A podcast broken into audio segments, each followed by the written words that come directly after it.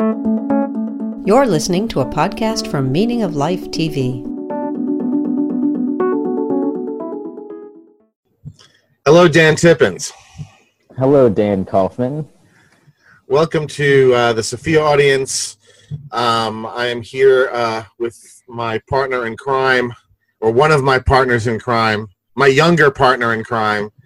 Um, I, I think just, I think just the young. Do I? I think I think I'm just the younger version of you, by the way. Yeah, younger partner in crime. It just turns out to be yourself. That's scary. Um, um, I'm here with my younger partner in crime, Dan Tippens. Uh, who, uh, beyond being co-founder of the Electric Agora and uh, editor, um, also now is a doctoral student in philosophy at Finally. the, at the University of Miami. Took long enough, man. so he's going to join the legions of unemployable, overly educated people. I'm looking forward to having that as my permanent resume. It'll say on there unemployable and yeah, educated, right? Someone who formerly had hope. All right. Um, so today, what we're going to talk about is so you and I both wrote essays that touch on a common topic, although they're very different essays. Um, uh, I wrote one first. It was called Morality Everywhere. And then you wrote one called The Scope of Morality, which actually is the most recent thing posted on the Electric Agora. And I, th- I think the topic is really interesting, and I thought it'd be a good a good topic for uh, for a conversation.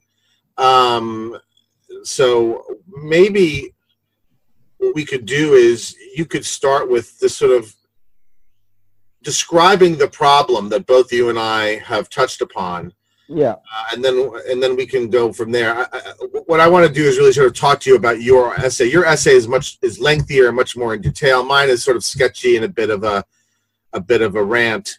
Yours is is, is, is more um, meaty. Mine, mine's more mine's more from someone who's still trying to make it in the career. right. right. So you don't call anybody a fucking moron in yours.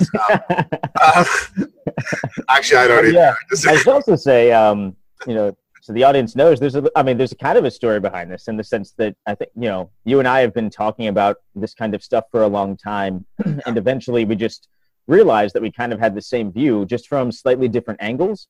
Yeah. Um, and so at a certain point, we just decided why have we not why have we not written about right, right right um, um, but so, yes I'm, I'm happy to start with with the problem brother. so why don't you tell me what let's call it for at least for now until we get some of your technical terminology that you've introduced to try and make sense of this let's talk tell us what the the morality everywhere problem is um, and then we can start talking about it within your frame the framework that you set up yeah so you know, as you mentioned, we both did slightly different essays, and so the morality everywhere problem that I set up is is predominantly a philosophical one that has societal kind of um, implications. But um, for you, there's there's kind of a there's like a philosophical and I think a personal component that's frustrating, or um, that's kind of a problem for you. But basically, the idea is the thing that's the problem is all sorts of quotidian things that people engage in are being moralized, and by moralized here I just mean, you know, people being reprimanded and told they ought not do certain things that are very, very ordinary in people's lives. So, for example, you wrote in your essay um, a list. you gave a list of kind of some of the things that um, that people have been moralizing, which are clearly mundane. Um, and here we let me just read this off. I think it's it's useful just to go with the actual quote. Sure. What one eats and drinks and wears and watches and listens to. What sort of car one drives to work, or even that one drives to work. What sort of job one has, how one spends one's um, spending money, what sort of apartment or house or neighborhood one lives in, whether one uses gendered pronouns or words like brother, sister, uncle, and the like in one's ordinary conversations, even what one thinks to oneself, entirely separate from one's behavior. Now, the, to put this into context, in case people don't don't know, all the things that you're describing are things that currently are tied to pretty, you know, we'll say loud activist circles. What one eats and one drinks is is pretty prevalent in the animal activist circle. Um, you know, uh, what sort of car one drives to work is in the climate change kind of um, domain. What sort of job one has. Peter Singer's talked about this, right? The kind of job that you should have is one that allow you to kind of do the most good for other people by donating money. Right. That's uh, the, that's the effective altruism movement. That's the effective altruism. Yeah. Right. Um, how one spends when spending money, as you said in the essay, you, in your essay, you talk about how um, uh, Peter Unger from NYU, um, you know, makes this kind of expresses this kind of concern um, yeah. about how you spend your spending money. Um, so all of these, uh, well, and of, course, of course, the, the, pronouns is the the pronouns is the trans activists. Yeah, yeah, yeah, yeah. yeah. Um, and and extends to more than just the uh, the pronouns as well.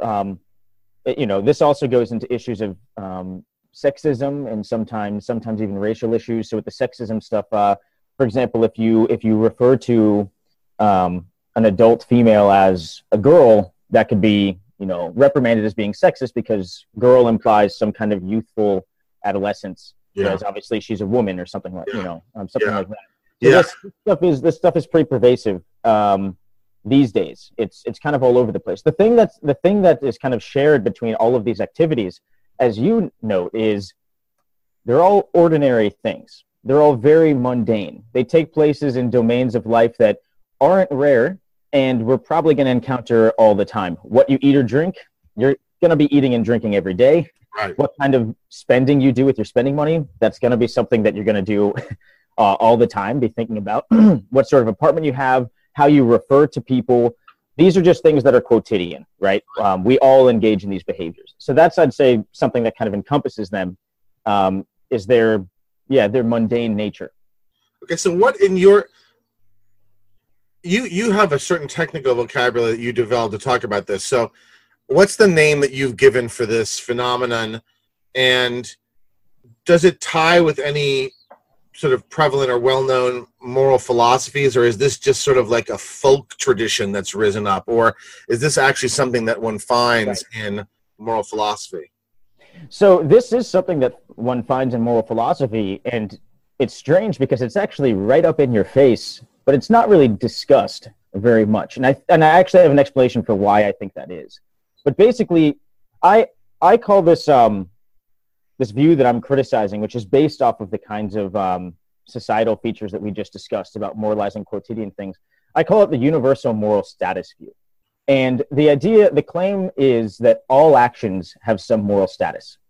So moral status here typically just means you know what the moral valence of an action is so it can be it can be impermissible it can be obligatory it can be permissible it can be supererogatory meaning uh, goes above and beyond the call of duty um, these are all it's in some ways bound up with obligation yeah it's in some ways bound up with obligation um, and i by the way it's important to note that i include permissibility here as being as having you know as being a moral status so an action being permissible morally permissible means it still has a status. It's just, you know, allowed. Yeah. Um, the reason that's important is because I actually think that explains why, despite the fact that the universal moral status view is pretty prevalent in, you know, some contemporary moral theories, it hasn't really been discussed that much.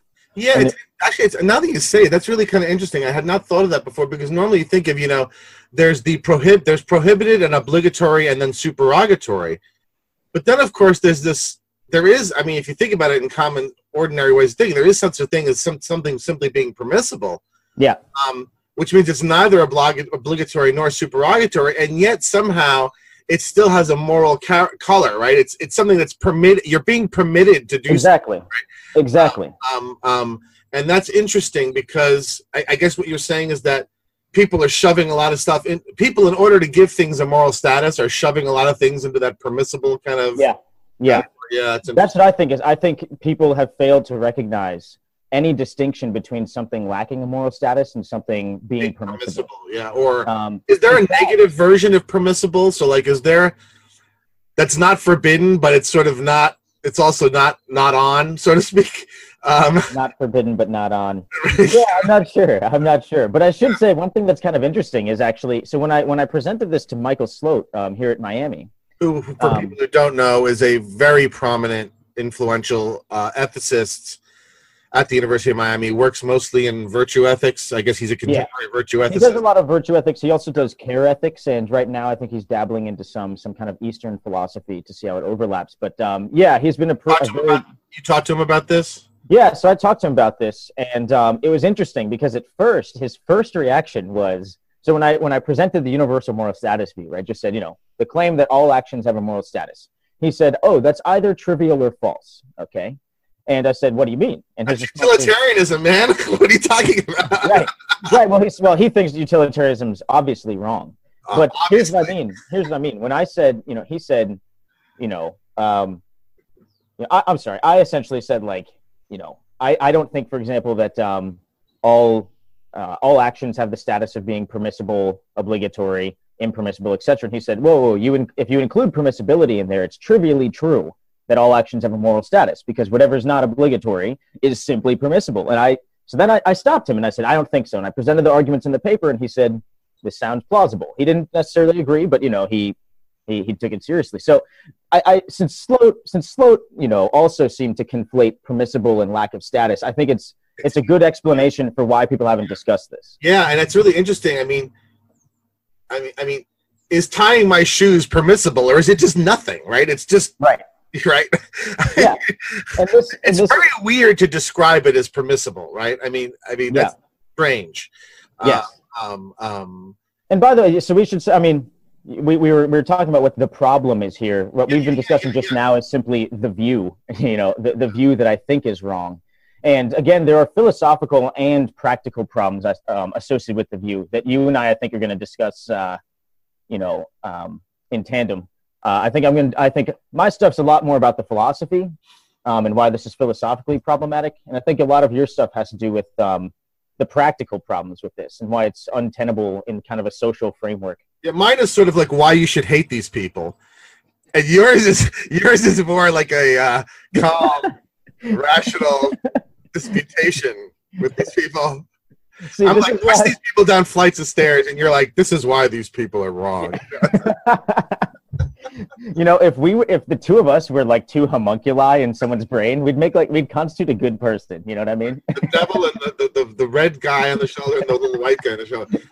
So, um, um, before you get on to what's wrong with this, um, this is this you you do think this is this that this view is actually entailed by utilitarianism, right? So you- Yeah. for the utilitarian, every action does have a moral status. Can you explain explain why? Yeah, so they they, they simply state, uh, and by the way, the funny thing is, utilitarian can be can be easily amended to, to solve this problem, but they explicitly state, um, you know, for all actions, any action, the action that one ought to perform, that one is obligated to perform, is the one that maximizes happiness. That would be the you know like some kind of hedonic util- utilitarianism. Yeah, Um, but you know, basically, it's some version of that. It's any action that you take. It's obligatory, or I'm sorry, it's right and good, just insofar as it maximizes some utility principle of happiness or or whatever, yeah, um, or desire satisfaction. Who knows? But the but the idea is that clearly states it operates over all actions. It's clearly saying for all actions, any one that you perform, you know, yeah. uh, you need to do the one that maximizes happiness. Now, the thing that's interesting, by the way, is this is reflected quite clearly in the quote that I give by Eric Schwitzgebel. I was going to ask um, you to read that. the At the, at the beginning of the essay, you have a quotation from Eric Schwitzgebel, who is also who's who's not at the at the level of a Slote, but he's like he's a younger generation that's that's going to become of like that. I mean, he publishes quite a lot, and he's got a public he's got a, a public intellectual presence as well. Yeah, Is he himself a utilitarian? you know, I'm actually not sure. I, I wish that I would have I would have looked, um, but I, I can't say for certain. Okay, well, we'll also that I'm very tempted. I'm very tempted to think so, considering that this quote. But this. but um, but I can't I can't say definitively. I should say also that Schwitzgebel is also um, you know, he's a he's an extremely extremely, you know, kind professor.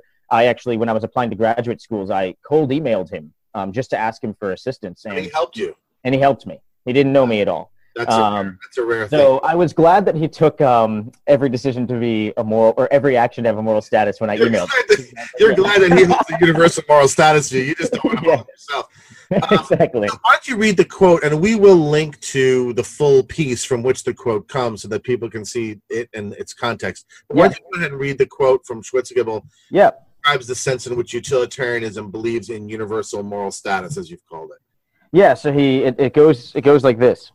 Every decision is a moral decision. Every dollar you spend on yourself is a dollar that could instead be donated to a good cause. Every minute you spend is a minute you could have done something more kind or helpful than what you actually did.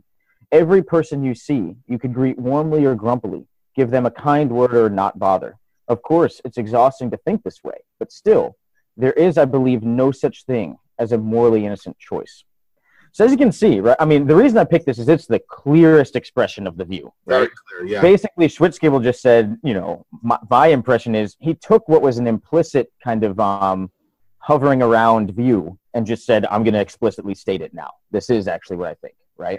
Yeah. Um, because you know he, he even mentioned some of the things that you talk about as being quotidian the kind of things that people moralize right every dollar that you spend could have been spent going to a good cause um, you could have been more kind every minute that you spend with someone right Yeah. or not and now he talks in the language of decision but i think we can easily just translate this into the language of action because typically decisions are just talking about the action that you take one or another um, so yeah, this this to me strikes me as a pervasive view. Certain moral theories are committed to it, such as utilitarianism. I, I think at least, as they're currently stated.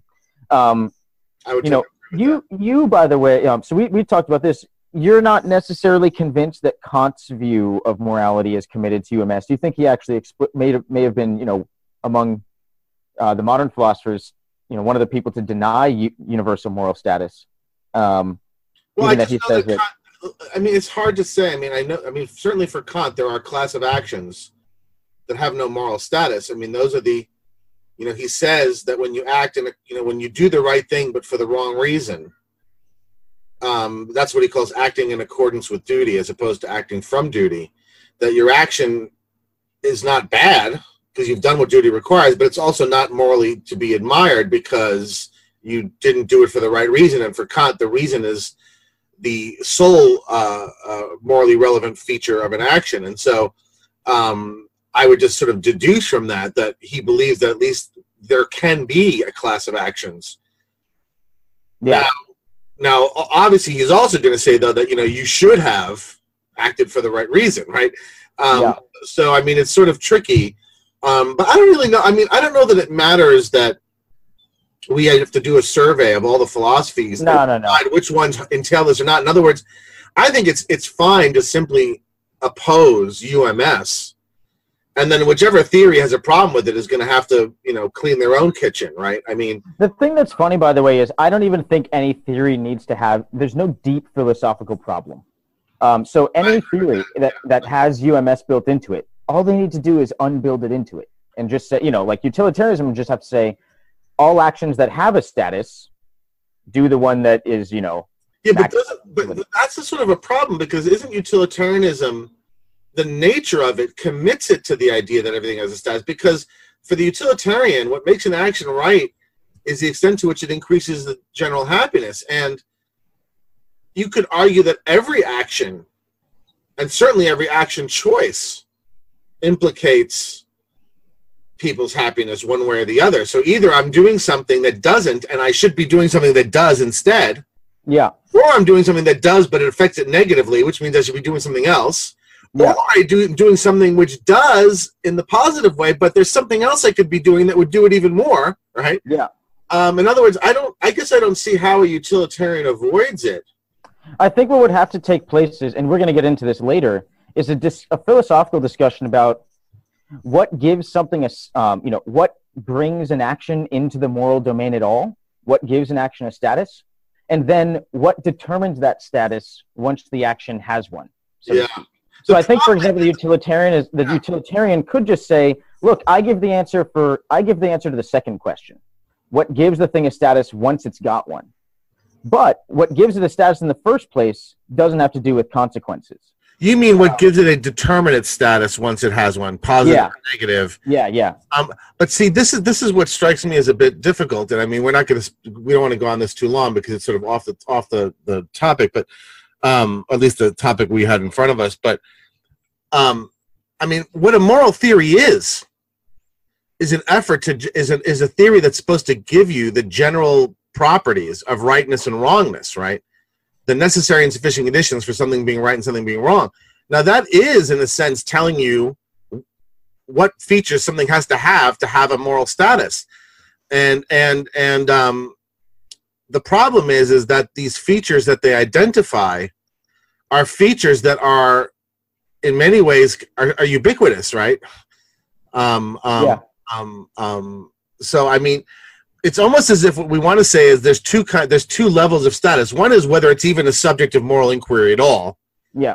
and then once it is, what's its moral valence, positive Yeah. or negative, right? And you know, this is this is But I'm why wondering if moral theories actually have the capacity to disambiguate those two. That's you know this is actually a really good question. So there's by the way I should I should also say um, this this paper that I wrote for the Electric Agora is one that I'm trying to develop um, for you know a professional publication, and so this conversation is in is in part almost like a little workshop for me. Um, and you're actually going to do a workshop with it at school, right? I am doing a workshop. Um, so you know, as of now, it's scheduled for next month. Um, but you know, some of this is some of this is going to. I'm assuming that some of this dialogue will bring up new content that I hadn't really thought of before. Right, right. Um, but uh, hmm, So, so what I was saying was, do, do do moral theories really have? I'm not sure that they right, have right, right, right. So I was going to say this is this is those two. this was something that I wanted to. This was one of the things actually that I was planning on researching in the next month. Is so you might remember in my essay, I I kind of um, introduce my view by looking at David Hume, and David Right. Hume has a particular theory of um, well. What David Hume likes to do, Hume loves to do like psychological accounts of various philosophical phenomena. And in this, um, in what was this? Inquiry into, was this Inquiry into Human Understanding? Yeah. Um, the section of justice. He goes over the. I'll be inqu- into the principles of morals. okay, Inquiry into principles of Morals. Thanks. Um, It's not from the treatise. Gotcha. Um, Yeah. So yeah, he goes into uh, he goes into the essentially the psychological origins of distributive justice. Distributive justice here, you know, obviously just being um, the the correct, the right way to to distribute scarce resources um, amongst people. And he points out that there are some necessary conditions for just questions of justice to even arise, or as he puts it, for us to even entertain the idea of justice at all. And the idea is this I mean, so he points out, for example, look, if there's no scarcity of any resources at all, resources here being things that people desire um, or want or have to have, um, if there are no scarcity, if there's no scarcity at all, no one's going to ever think of the concept of justice. The idea will never arise in the mind at all. Um, for Right. him, uh, he as he he also puts it, the jealous, cautious, um, the cautious, jealous virtue virtue of justice would never have been dreamed of, right? So, and so, so it's questions of so, so just to be clear, moral questions of distributive justice only arise in conditions of scarcity. Yeah. And some other ones that he mentions, but scarcity is, I think, the most obvious example. And here's just to illuminate it for the um, for the listener. He gives a really good example, which is, look, when you go outside and you take a breath of fresh air, do you think about justice? Do you think about whether or not you taking that air was taking someone else's property that they had a right to? Right. Do you think that this is, you know, an unfair acquisition of, of resources? No, you, you don't entertain the notion of justice at all. It doesn't enter your mind. And the reason is because it's not a scarce resource. Um, it could very well become one in the Right. If future. you, if you were on Mars, if you were in a colony on Mars, in an in an artificial environment where the air is very is very precious, and you know, then it, it could be. A, as a matter of fact, there's science fiction where that I can think of. I, I actually just read a, a, a story by Robert Heinlein um, in which air is very expensive. Yeah. Uh, um, and is and the use of it is very heavily uh, regulated because precisely Yeah. because it's a scarce resource and there's questions of distributive justice that arise. So yes, that makes perfect sense. Now, the reason I bring it up is because um, what you can see is what Hume is doing is just talking about when issues of justice come up at all. But in, at least in that section, he doesn't give you any answer as to how resources ought to be distributed. So there's a very clear case of the two concepts disambiguated. One concept being, is this even a, is this action or whatever it is we're considering even a subject of moral consideration at all? That's one question. Then the second question is, if the answer is yes, what is its moral valence? Is it just or unjust? Is it fair or unfair, et cetera, et Yeah. And Yeah. The, question the, the point is that in order for the latter question to even arise, the first question has to have been answered in the affirmative, right? Yes, And and so right. Yeah, and so I was going to say, you know, the thing is, this this is I was I was bringing this up to to try and address your earlier question about can moral theories really disambiguate these questions, right? Now, the interesting thing is Hume clearly has done it, right, with um with justice here.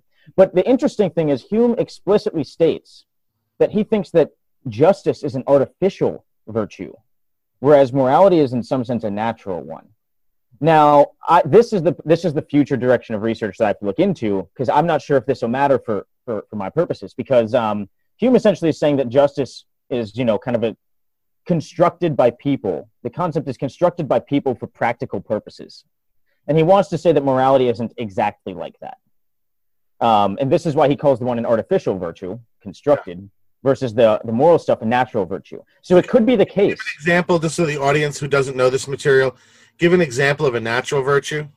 Oh well, so this I'm, I'm assuming a natural virtue would be something that's that's uh, a little bit more like ingrained in people and isn't just something we've constructed for like a virtue that arises out of sympathy or something. Yeah, yeah, yeah. yeah so yeah, exactly. So you know, yeah, some kind of empathy, benevolence, or non-maleficence, or something like that. Yep. Be a natural virtue, which are a lot of the things that we talk about in morality right, um, right, moral consideration. Right, so, so it could be the case that Hume can do this precisely this inquiry because this is a practical, or I'm sorry, a um, uh, artificial virtue, justice. Right. And maybe you can't disambiguate the questions with regard to natural virtues, um, which is but more sure about that. That's that's something I have to think about. Yeah, this this is why it's a future direction of research for me because I, I, don't know the answer to that right now. Um, but it's an interesting question. Yeah. All right. So what? Then let's move on. To, what's wrong with UMS? So what's wrong with the um, utilitarian who is busily setting about instructing you or instructing anyone on all these obligations that operate over every single element of their life, every step they take, every breath they make, every. I feel like isn't there a police song? Every breath you take. Anyway, um, um, you know what's so what's what's wrong with this? Yeah. So your view, what's wrong with this? And I have my own views about what's wrong with it. What's your view? What's wrong with it? I want to say that um, I think you and I come at this question, uh, like we said before, from different angles, and mine is more the view can't explain certain things, um, philosophically speaking. Okay. Um, it can't do certain philosophical work that I think needs to be done. So there are two things that I that I point to. The first is I, I adopt I, I adopt Hume's kind of intuition about there being a difference between lacking an intuition on something or lacking any kind of you know feelings about justice or lacking any notions of justice at all and having an intuition that some kind of distribution of resources is just. Similarly the idea for me is there's a difference between lacking an intuition about something having any moral status at all and having some moral intuition whether that be that the thing's obligatory or permissible even so here would be here would be the example. Uh, wait, it says the problem just the one we mentioned earlier, and that is we want to be able to make a distinction between the status of tying my shoelaces. Yeah. And exactly. so we don't want to be forced to say that things like that are permissible. Exactly. I was just about to get to this. I mean, so things like, for example, rolling out of your bed on the right or the left side, humming to the radio while you drive, greeting someone with hello as opposed to hey. It doesn't on my view, given that we lack any moral sentiments at all when we do these things, it doesn't have a moral status. Because when we think that things are permissible, we have actually overt moral sentiments about permissibility. So think about the trolley problem, right? Which everyone loves to go to. When students will give you their intuitions, one, for example, they hesitate. But second, at least me for me myself introspectively when i have an intuition that it's permissible say to push the fat man or whatever in front of the trolley to save the five if i had that intuition um, of permissibility there is an overt moral sentiment. And part of that sentiment for me at least in in the in the trolley problem case is a feeling of you know like regret if i were to do it. Right, right? and so even intuitions of permissibility still involve some moral sentiment. It's just not the same moral sentiment as obligatory Right. Whereas things like rolling out of the right side or the left side of the bed, I just don't think about morality. It doesn't come up. And on the utilitarian view, there's no distinction to be made here. And that to me strikes me as wrong, especially because a lot of these moral theories on their, you know, the way that they're supported is through moral intuition, right? We have intuitions about cases and then they construct these theories. My view is if you're taking intuition seriously, you should take lack of intuition seriously as well. Yeah. Yeah. So so um So that's one argument, by the way. I'll get into the next one in a second, um, which is related. Right. yeah. So on the UMS view, we can't make an important distinction, and that is between things that that simply have no moral status at all, um, as opposed to things that are, let's say, permissible or impermissible that sort of have the weakest sort of moral status. Yeah. UMS tends to just simply lump all together all these mundane, all these trivialities and mundane things that we normally think of as having no moral status. What they do is they classify them as sort of having the weakest form of moral status. They're either permissible yeah. or impermissible. And there just seems something absurd about describing tying yeah. one's shoelaces as permissible as opposed to simply not having any moral status whatsoever. And that yeah. the person who holds UMS can't make this distinction. Yes, and this relates very closely to the second kind of argument that I make, um, which I think will illuminate this the view even more. And this has to do with explaining certain kinds of moral disagreement.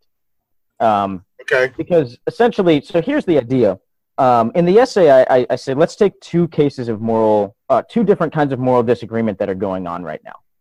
One is the case of abortion, and one is the case of the ethics of comedy, professional comedy here right? Okay. So you have to say something a little yep, bit yep, about yep, yep, the latter because everybody knows about the former. But what's the moral question about comedy? Yep. So the moral question about comedy is comedians recently, very recently, have been essentially getting morally reprimanded by people who think that they're making socially insensitive jokes. So if you make if you mo- make a joke, for example, about the um, kind of disempowerment of of African Americans, or if you make a joke about you know um, sexual harassment in the workplace for women, things like that, um, kind of socially sensitive issues, you're you're doing something wrong. Making those jokes is morally impermissible, um, even in the professional comedy arena, not just in ordinary life, but even in the professional comedy arena, right?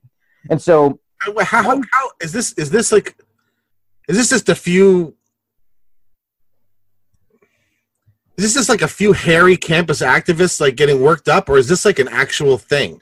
There's an actual thing, I think. So, for example, very recently I saw an article in Salon, which was, um, you know, have you noticed that on Netflix there have been a lot of stand-up comedy shows that have been popping up? Um, so Louis C.K. had one, Dave Chappelle had one, and I'm sure some other people did too. But they've been they've been kind of investing heavily in the stand-up scene. And Salon published um, an article about I think it was Dave Chappelle's um, uh, sketch. Yeah, yeah, Dave Chappelle stand up, and Dave Chappelle made a joke about trans people in the military because Trump had, you know, done his trans ban recently, and Dave Chappelle made some kind of joke. I can't remember exactly what it was, but it was some kind of joke that obviously is like, I think it was questioning whether or not trans identity is, you know, legitimate in some way in the joke, right? Or the joke plays on this, you know, ambiguity about whether or not this disagreement. And so he got he got Salon blasted, right? Like Salon published this article that was just like Dave Chappelle is essentially such an asshole for doing this, right? And this was morally wrong. And he doesn't know the harm that this causes to the trans community. So right? this is pretty. I mean, I don't know what how what the word I want to describe, but I mean, I'm old enough now. I mean, I mean, this is pretty. I mean, what you just described is pretty mild stuff. I mean, I mean, watch Eddie Murphy's Delirious. I mean, half of it is jokes about homosexuals. Yeah. Um, um, and some very funny ones. I mean, he does a sketch with, about about you know uh, the, the, honeymooners imagining Ralph Kramden and Ed Norton as gay lovers, which is just absolutely hilarious. Um, Sam Kinison, one of those funniest sketches is about famine in Africa. I mean, I mean, um, I always you know, thought, you know you're going to get reprimanded just for saying that. I, yeah, the thing is that I don't care. Um, I was under the impression that that half the point of comedy was that comedy comes out of tragedy, right? I mean that that that, that that's yeah. you know right. You either laugh or you cry, right? I mean, I mean, I mean. Yeah. So this is this is what's this? What is this part of like an organized effort to sort of make comedy PC, or is this just a piecemeal kind of reaction that's happening on campuses here and there, or it's a good question. I mean, for example, I don't know if one thing that you're asking is, is there like a dedicated activist group for, for like ethics or like comedy ethics in the same way that there are activist groups for trans rights? Right. I, I don't think so. I think it's more like the trans rights, women's rights, racial rights activists, you know, the LGBTQ plus African American um, activist communities all on the side, so to speak, on their side time, also criticize this stuff because it, you know, one of the things that they're interested in is um, kind of monitoring um, speech that could be offensive or harmful to the standing of these groups in some way. especially in the especially in the popular culture, I guess. Yeah. Yeah, especially in the popular culture. influential it is. Okay, so so these are two examples of moral uh, uh, issues. One is the comedy issue, which is relatively recent, and the other is the abortion question, which obviously is decades upon decades old and is very well understood. We don't need to go over that. Now, you're arguing that the person who holds UMS, Universal Moral Status, can't make a certain crucial distinction between types of moral dis- Yep. problems. So Now, talk through that with these Yeah. two examples. So it has to do with the way that the side, the two different opposing factions, kind of disagree with one another. The thing, the kinds of responses that they give. So take, let's take um, the comedy debate. Um, one side's going to say, "Look, you shouldn't make these jokes because they're socially insensitive and they harm the standing of, they harm this group in in, in one way or another. This it's punching down in in some way, right?" Okay. you shouldn't do it. The other side says, typically, frequently, you'll hear, learn to take a joke. It's just a joke. Stop being so sensitive. Quit being a snowflake. Or some other kind of thing that indicates that the, the action that people are morally reprimanding is in some sense trivial, right? Gotcha. Now, in the abortion debate, no one says, dude, you should totally just learn to take an abortion. Just like take the abortion, dude. You know what I mean? Take it. Um, Dang it. no, exa- no one does that, Yeah, right? conversations don't go that. You'll probably have like fetal body parts thrown at you. Yeah, exactly. exactly. Maybe in Sam Kinison's world, right? Um, Oh, I miss Sam Kinison. Um, if he was here now, he could he might be able to save all of us. yeah, I think also though, he- you know, we wouldn't. people. Yeah, we might also just die of laughter. So, um, or cocaine overdose, which I think is what he did. That. so in the, abortion, in the abortion debate, no one says, "Quit being so sensitive about abortions." Right. You know, learn to take an abortion and quit being a snowflake. No, they all. What they instead do is everyone produces moral reasons. That's Right? because, is that because they all agree that this is a serious that this is a subject for moral dis- dis- discussion. Yeah. Yeah. I think it's because this is a place where everyone has moral feelings. It's Whereas a in the place case where, of, in the case of the comedy, the argument is really about whether it has a status or not. In other words, the argument is over the first question. Yeah. With And the here's the abortion, we all agree that this is a subject of moral dispute. So Yeah. the argument is over whether it has a positive moral valence or a Exactly. negative moral valence. And this is why you produce moral reasons, right? Because now you're arguing in the moral domain. And so what do you do? You produce reasons that have moral relevance. But the thing is, the thing that the crucial thing for me, which ties back to the first point I made about lacking in intuition. So in the comedy debate, when the accusations of oversensitivity come out, I, I ask, what does oversensitivity even mean, right? What does oversensitivity typically mean? Typically, if someone's oversensitive, it just means that they have a reaction where others wouldn't, right? Right. Um, so they have a reaction where others wouldn't. Not just wouldn't, but shouldn't. And should see that's an interesting question also because what sense of shouldn't is there here? Is this a moral sense of should? But anyway, um, yes, I agree with you. Well, no, I thought it was a shouldn't in the sense of sort of that the reaction is inapt, right? right, right, Um, um inappropriate, not moral, Yes, inappropriate. right. It doesn't fit. yes, which would be the description of, of reacting to something as if it had a status that it didn't have, right? exactly. Right. In this So case, the idea, yeah, exactly. So uh, oversensitive just means you're having a reaction where others wouldn't and shouldn't. Even being allergic, right, means precisely this. You're having a reaction to some kind of external stimulus, have. which you which you should not have, which an ordinary human being would not have if they were healthy, right? Right, right, right. So the the use of the prevalence of terms like snowflake and being overly sensitive and learn to take a joke, right? These to me indicate accusations of you are having feelings of morality where there should be none. Just like it would be like you having feelings about justice when you go outside and you breathe the air, right? Right. Um, This is important because it's a subtle difference, but it, it, it's important that we make cl- clear it because to, to track what we've been saying all along, it would be a mistake to say from this view that Sam Kinison's stand up is permissible. The point is, is, is so the argument is not, hey man, you're you're you're you're, you're morally trashing this stuff and it's not morally bad. It's actually morally good, right? Or it's morally Yeah. permissible. The answer is this is not a subject for moral inquiry at all, right? Exactly. exactly. freaking stand-up comic routine, right? Here's another way to see that it, it's it's not the case that this is an argument about permissibility or not. The abortion argument is one about permissibility or not, right? Whether or not abortion is permissible. No one says abortion is obligatory. No one wants to say that. The argument is it's either impermissible or permissible at best, right?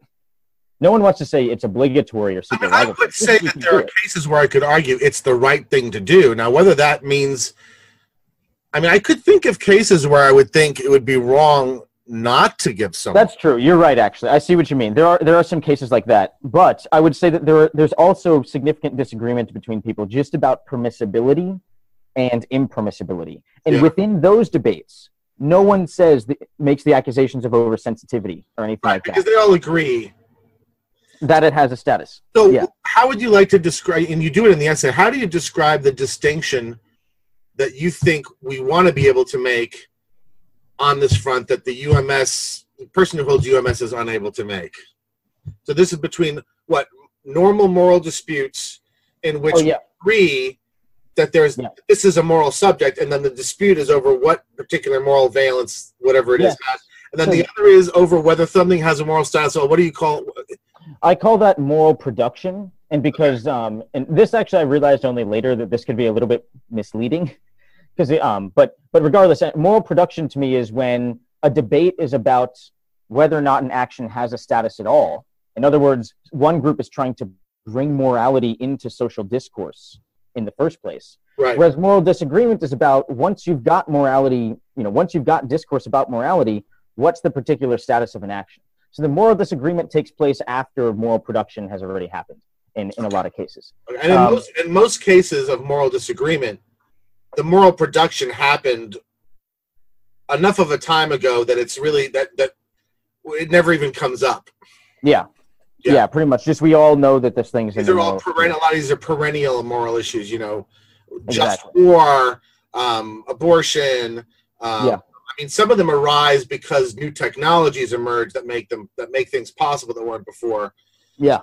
cloning or birth control so and so and so um, um so you you you make this distinction between what we would properly call moral dispute which is a dispute over the moral valence of an action or a process or, or a practice or whatever in a frame in which we've already agreed that this is a subject for moral uh, moral uh, that has moral uh, weight and then the other is, is moral production where the, what the dispute is about is whether the thing should be taken as a moral subject. Yeah. And thus, this is a prior debate to the, the than to the um, than to the uh, uh, uh, to a moral debate. Yeah. Um, and Yeah, you that's that's right. an important discussion, an important distinction to be able to make. Yeah. That the U that the person who holds UMS can't make because they think everything Has a status. has a moral status. They can't distinguish the different features of these debates Yeah. Schwitzgebel's explicitly says everything has a moral status, so he's not going to be able to make any sense of the second kind of dispute, which you say is ex- this dispute we're having right now about comedy, right? Yeah. Or Or about, can't, he can't about pronoun, or about pronouns, right? he can't explain why it's so fundamentally different, Um, right? I mean, why it, why it has such different features. Um, Yeah, yeah, yeah. Yeah. So your your argument as to what's wrong with UMS is that it it it gives you trouble in both in, in these two ways. It gives you philosophical trouble in these two ways, right? Yeah, that's Right. right. Um, Yeah. um, um, One is it doesn't it doesn't draw any any proper I think distinction between lacking an intuition and having it, and second it doesn't it, it can't explain lacking a moral intuition and yeah lacking a moral intuition and having it. Thank you. Um, lacking a moral intuition and having it, and um, the difference between these kinds of debates that we see. it's not really two problems. It's really one problem that manifests across moral practice in two ways, in a sense. Yeah. Um, let me just say for a minute um, what I think is wrong with it, because it may come up later. Yeah. In terms of um, when I push you on a few things regarding your view on on with regard to moral production, because what we're going to talk about next is how moral production works. I mean, we know how moral normal moral disputes work, and that is people just give their reasons for why they think something has a positive or a negative moral valence, right? But Yeah. what's interesting is how does moral production work? How does something that ceased that didn't have a moral standing come to legitimately come to take one on, right? Um, Yeah. um, because that's going to allow us to examine all these current disputes, which are basically uh, activists trying to get us to Yeah. uh, take things as more side. So, but so let me first just say, say very briefly a couple of things that I think is wrong with UMS, Yeah. Uh, yeah. and then we'll move on to your your account of moral production. So, um, you're right in that the problems that I identify for UMS are, to a good part, are not philosophical problems. Although there is one that is flat out a philosophical problem. Um, but um, the um, one problem I have is that um,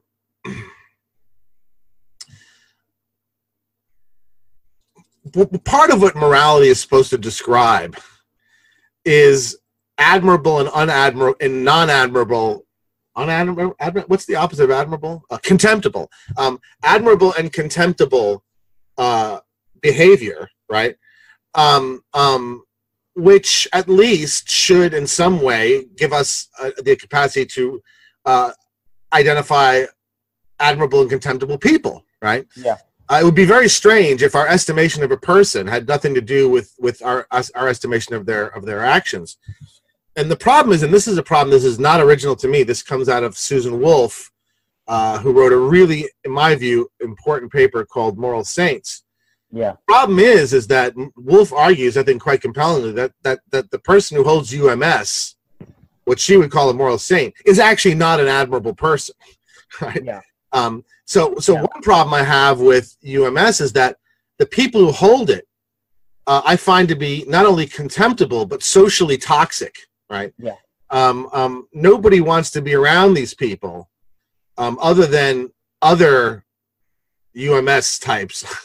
Um, um, um, uh, because because somebody for somebody for whom moral considerations are always overriding of all else um, that means that this is a person who's not going to cultivate any other virtues Yeah. as wolf points out and such people tend to be pedants scolds and bores right, Right. They- they're people you just don't want around Yeah. Um, so there's got to be something wrong with a view of morality if holding it entails that you're not a morally admirable that you're not an admirable person right Yeah. You know, there's, it's- there's gotta be something wrong with that right Yeah, I mean, this is why I also loved Bernard Bernard Williams, right? Is because all of his critiques, yeah were, a lot of his critiques were along these lines. yeah And yeah we'll, we'll we'll come to this later when we discuss actually, you know, um, the conditions under which moral production is legitimate. But one thing that I loved about Williams was his examples where he showed that utilitarianism, in, you know, if it's right, people are pretty shitty in the way that they are utilitarian. So, for example, he said, you know, look, utilitarianism is going to say that it should be an easy decision whether or not you kill the one or let the five, you know, kill like the five or let the one die, right? It's an easy decision. You should be able to do it in a split second, right? The calculation's there. Just do it. But that should not be easy for anyone. That Yeah. should never be an easy decision. Yeah. It should always, in my view, and this is what I was going to tie actually to some things that I'm going to say later about courage and how that relates to kind of moral production. You know, you should be morally uncertain in decisions like that when you have when it when either one of the actions you have to take is one that on its own would be morally bad, right? yeah um, you should feel something. And so, you know, Susan Wolf kind of echoes something from uh, the same point from a different perspective, right? Bernard Williams taking it from like the um, the perspective of kind of an emotional human component of like you really it really shouldn't be easy for you to to make this decision between the five or the one. And Wolf is saying you'll lack any kind of virtues, generally speaking, besides these emotional ones, right? Yeah. Like um like moral Yeah. uncertainty. You'll lack all sorts of virtues. look a world in which wolf says that a world in which people adhere to ums which to her is the moral saint right is a world in which there are no professional athletes there are no world class chefs there are no because all of those activities require a devotion of time and effort that you could never justify if you hold ums to be true right Yeah.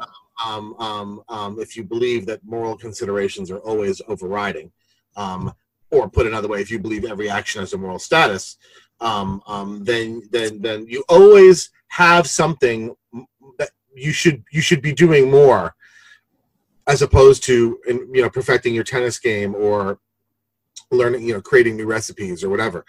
Um, um, so that's Yeah. one problem with it. One problem with it is that UMS entails an ideal that actually we wouldn't consider an ideal. This is not a sort of person we'd want to either be or be around. Yeah. The second problem I have with it is that um, is in. Can I say one, can I say yeah, one thing? yeah. I just wanted to inject to say, um, you said, um, you know, the moral saint is the one who, um, you know, buys into the moral universal moral status view. Um, yes, but I also wanted to say that for Susan Wolf, it's also they don't just believe that all actions have moral status. They also think that moral, you know, as you always say, um, morality is overriding.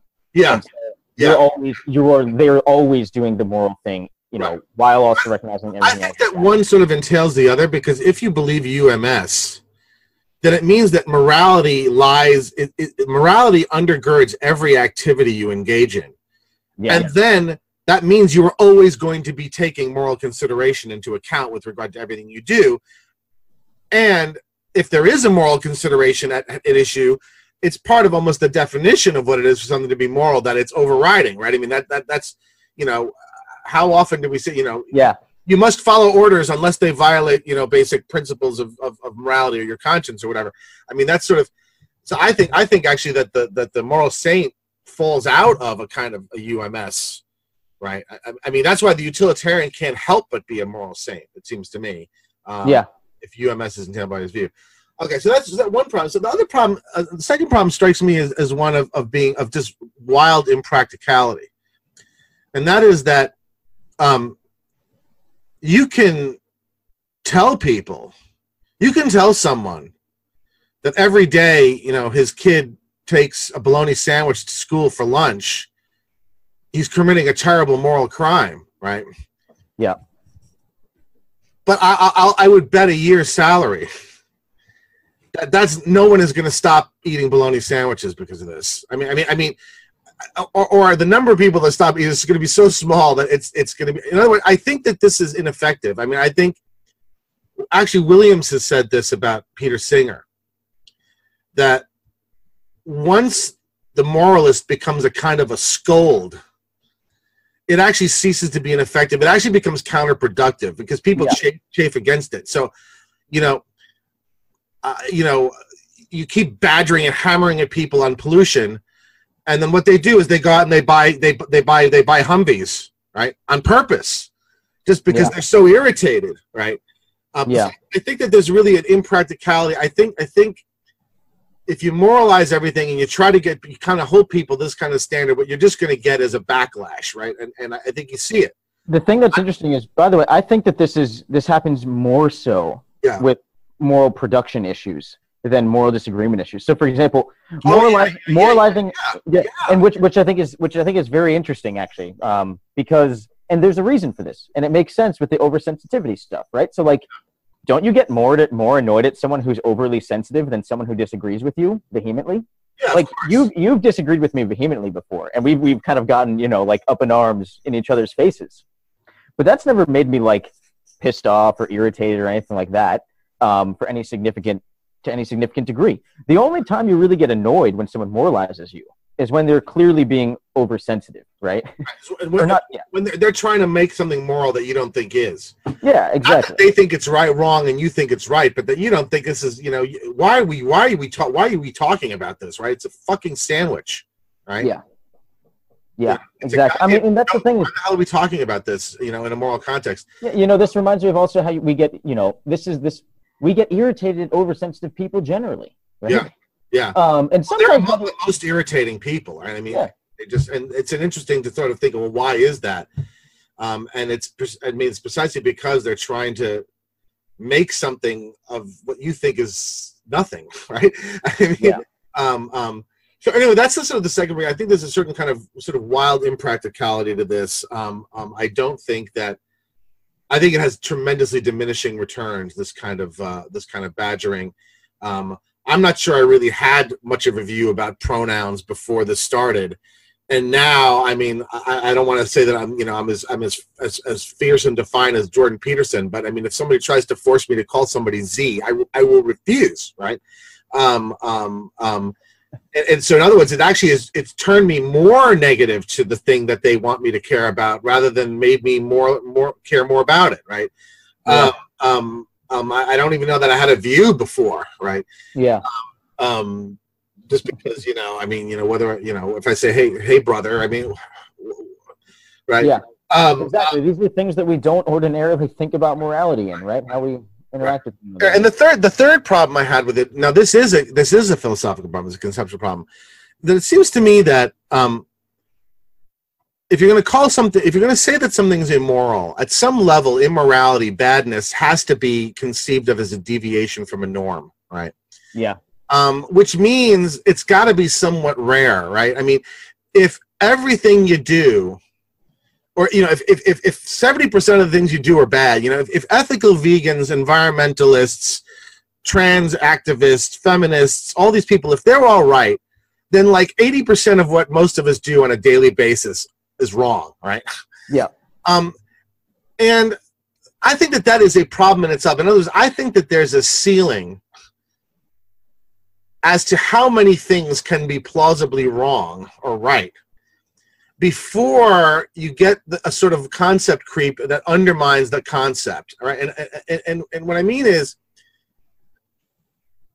look if everything is right or wrong then being right or wrong isn't particularly special it's not something to get particularly ex- exercised about Yeah. but i thought the whole point of trying to raise moral consciousness was to make people think that something's a big deal Yeah. everything can't be a big deal right Yeah. only some things can be big deals if Yeah. everything's a big deal nothing's a big deal Right. It's kind of like, you know, Louis C.K. actually had a joke one time where he talked about how, for some, he was like, you know, he said something like, for some reason, millennials seem to love extreme words. So, for example, he was like, everything is hilarious. Right. days, Right.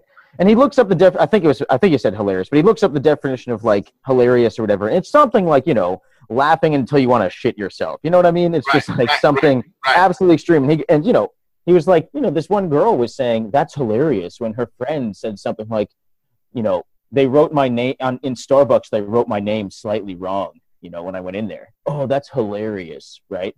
If things like that Right. are hilarious, That makes me think. That makes me think you need to get out more, right? I mean, um, it's funny. It's funny that the dullest, most boring, uninteresting generation uses the most hyperbolic language. I mean, there's something to be said about that, right? I mean, I mean, now you're just trolling. maybe they're just trying to inflate.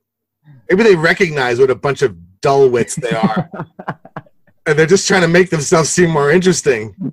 But anyway, so, I so like, I like, I like when um, I'm gonna call you like the curmudgeon therapist, because your your your therapy of groups is just like ascribing mean to shit. people. it's like that Bob Newhart sketch where he just yells his the therapy Exactly. yells, Just stop. Yeah, exactly. Um, But yeah, I was gonna say, I was gonna say though that um, uh, you know, similarly, like, look, if everything, if everything is hilarious to this nature, you know, whether or not when right, know, then if- nothing's hilarious. Then there's nothing's nothing hilarious. man. special about being and the hilarious. word the word becomes to function just like cool right or nice or see you later these are just Yeah. now signals that i heard what you said essentially right, right, right, and gave right. the appropriate response Yeah. So I mean, my, my point is that there's a certain incongruity. You know, the whole point of moral activism is to get people to think that something's really important, right? Um, Yeah. um, but if every issue is like that, they can't all be. I mean, in other words, it can't be that everything is seriously important in this way. In other words, it, uh, things only attach that have that kind of import. Um, or spe- if they're special in some way, and, and that, in my view, entails that they have to be in some sense, some, some somewhat rare. Um, Yeah.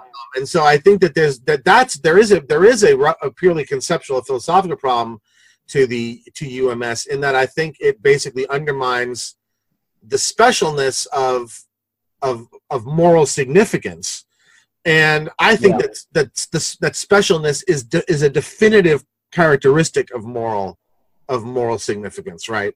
Yeah um, um, to be morally significant is to be special and important, right? and you know and that's if you think about it like there's an there's kind of an aesthetic appeal to that too right like there's a there's this sense in which morality you're giving morality its proper respect actually There's a dram- there's it should be a dramatic quality. Yeah, and but I mean, because the way people talk about morality makes it sound like they really want to pay complete deference to it, right? Yeah. But you can almost say the reason I find this like this view of yours aesthetically appealing is because it's precisely saying that moral considerations, you know, or you know, that not everything has moral status and that morality is kind of a more rare thing.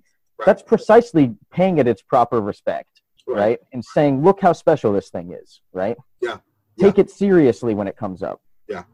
So let's let's um let's move on to the to the last bit- last bits. So um let's Yeah. focus entirely on moral production. And one of the things that uh, when we were discussing this, so we, had a lot of discussions about this before the essay was went up. Um, um, and one of the things I kind of pushed you on was I said, look, you know, surely moral production, at least in principle, is legit because that's how moral progress occurs, right? In other words, you know, what is moral progress but people coming to take as morally serious something that wasn't morally serious before, right? Um, Yeah. So, so in other words, you know, the civil rights movement, yeah, um, the the the lesbian and gay rights movement that got us to the point to which we now have legal gay marriages, right? yeah, these were all cases where of where where moral production happened, right? Yeah. Um, um, people, activists, managed to convince the public to a to a substan- to, to a significant enough degree, or to a sufficient enough degree, that now the question of what would be the what's the right thing to do and what's the wrong thing to do comes up, and as a result, we don't have segregation. We don't you know keep blacks at separate water fountains. We allow gay and lesbian people to get married just like everybody else.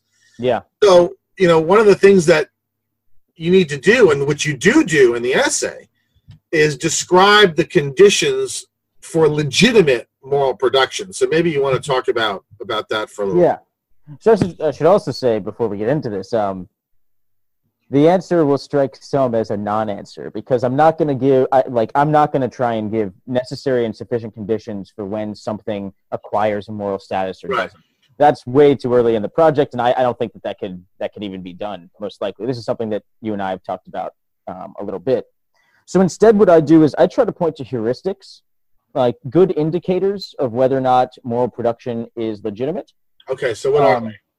Yeah. So What's the first, the first is um, actually one that piggybacks off of you. I, in fact, I quoted your essay actually um, in this part um, of my essay.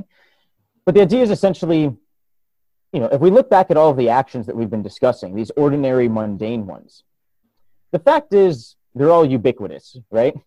Meaning everyone does them. Everyone does them. enormous numbers of people Enormous numbers of people. Yeah, yeah, yeah. Let's not sandwiches for lunch right right. Exactly. Um, enormous drive numbers. cars Yes. or Exactly. call people mister right Yeah. or roll out of bed on the right or the left side. right right right, right. Um, all of these things are extremely ubiquitous. And to me, this the terminology that, that I want to employ, which I haven't philosophically fleshed out yet, is ubiquity indicates that something's mundane or ordinary, and mundaneness indicates that it's trivial. Now, but that, And- let hold on that for a minute. Now, that's where we're going to get. We're gonna, but people are going to push us, though. Yeah. Right? Segregation was ubiquitous in the South. Yeah. Did that make it trivial? Right. So this is why, in other words, you know, you certainly don't want to deny two things. One is moral complicity. the idea that you know, moral complicity is the idea that essentially you can be, even if you're you're not doing anything that seems overtly wrong, just being a part of some very terrible system of wrongs Right. makes you complicit in the moral wrongdoing. So this would be, for example, you know, if there were a ton of white people who were owning slaves and everyone's doing it, we wouldn't want to say that it just didn't have a, a status, right? Right. Owning slaves. Right. Um, but of course, one thing that's kind of interesting is actually in the slavery case, I'm not sure if that's necessarily one of moral production because not everyone agreed with, with slavery. In Right, fact, Slavery was controversial from the beginning. That's true. That's true. here's people also who didn't agree with slavery. Yeah, yeah. Slaves. Slaves didn't, right? um, but but either way, um, the point is, um, yeah, you know, we don't want to deny moral complicity altogether. That you know, That's why I chose segregation because that really was ubiquitous in the sense that if you lived in certain states, yeah, everything you did on a daily basis involved segregation because the the, in, the infrastructure was segregated that you operated in was segregated, right? Uh, Yeah. White people didn't own slaves, yeah, but there's not a single white person who lived in one of these states that was not involved with segregation on a daily basis simply by use of the infrastructure that that that, that they were that they were. So that's why I think it's a better example than slavery. Um, Yeah. So, so ubiquity by itself yeah, is not it does not entail triviality but it it at least points towards it, right? I mean, it's it's it's a, it's it's a consideration, right? It's a consideration, and uh, um, you know, the, some other people have recognized the significance of impl- um, of ubiquity, but for different reasons. Slote Slote in a paper and analysis back in, gosh, I think it was like the 80s or maybe even 70s.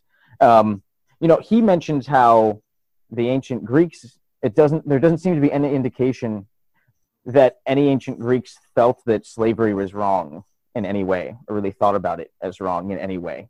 And he, he says that this ubiquity matters for how we kind of evaluate their character and attitudes. And then he goes on to talk about exactly what that means. Um, but yes, you know, ubiquity is something that has been recognized as kind of philosophically significant.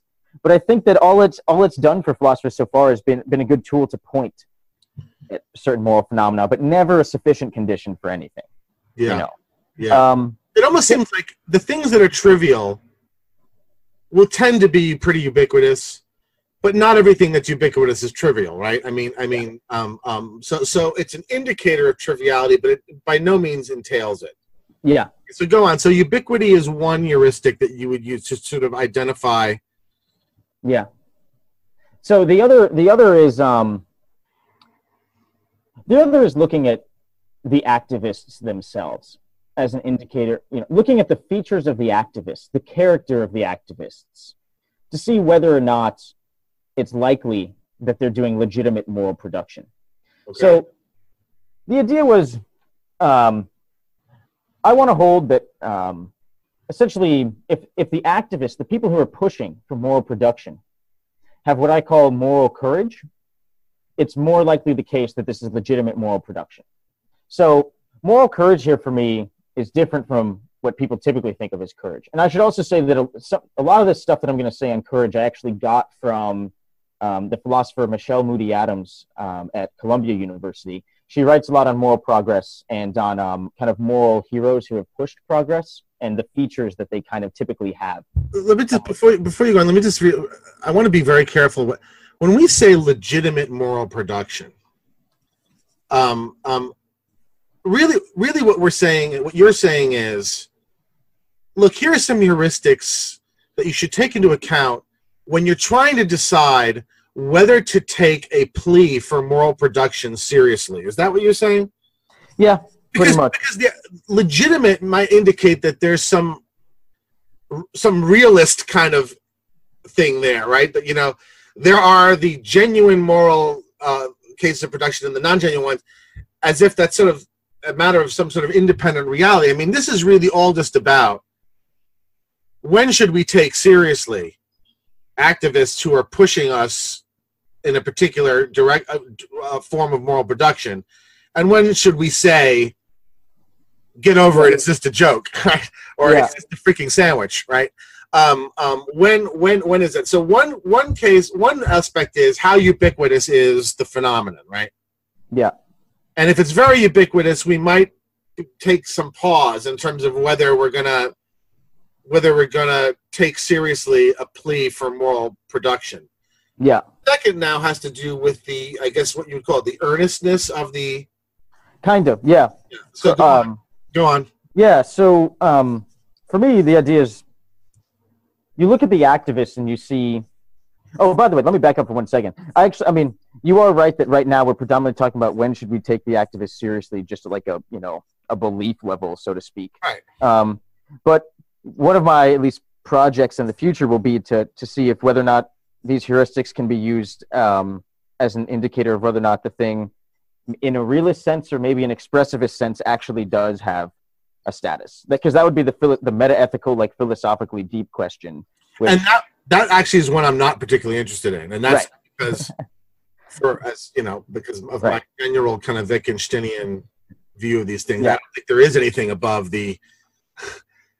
Yeah, I was also going to say though. Not right. I mean, by the, I was also going to say very quickly, the fact that that the fact that universal moral status view is false is even more obvious on the expressivist view because there are things that I just don't have attitudes of disapproval or approval toward at all. Right. Right. right. Right. Um, right. So, and in the case of an expressivist, that's all there is to having a moral status is being the sort yeah. of thing that one reacts negatively or positively to. Okay, so go on and talk about character yeah, yeah. activist and how that's a heuristic. Yeah. So the idea is, um, I think that the the activists who are pushing production need to have um, what I call moral courage, which is different from what people might think of when they just heard the, hear the word courage generally. Typically, for people, courage is willing to face, you know, per, you know, loss of life or extreme personal sacrifice for the sake of some principle, right? Um, maybe even not just maybe even not for the sake of some principle, just willing to you know risk your life for some some noble aim, right? Right. Right. It has to be a noble aim because otherwise it's not courage. It's not courage. It's being rash. Right? Yeah. That's that's that's, that's Aristotle's whole point, right? yeah, and that's the thing exactly. And that's the thing is like, if courage requires having a noble aim, it should also require require achieving that aim in a noble way, right? And so here's the idea. For me, um, moral courage involves three components. One is, um, uh, you know, being willing to risk massive personal sacrifice.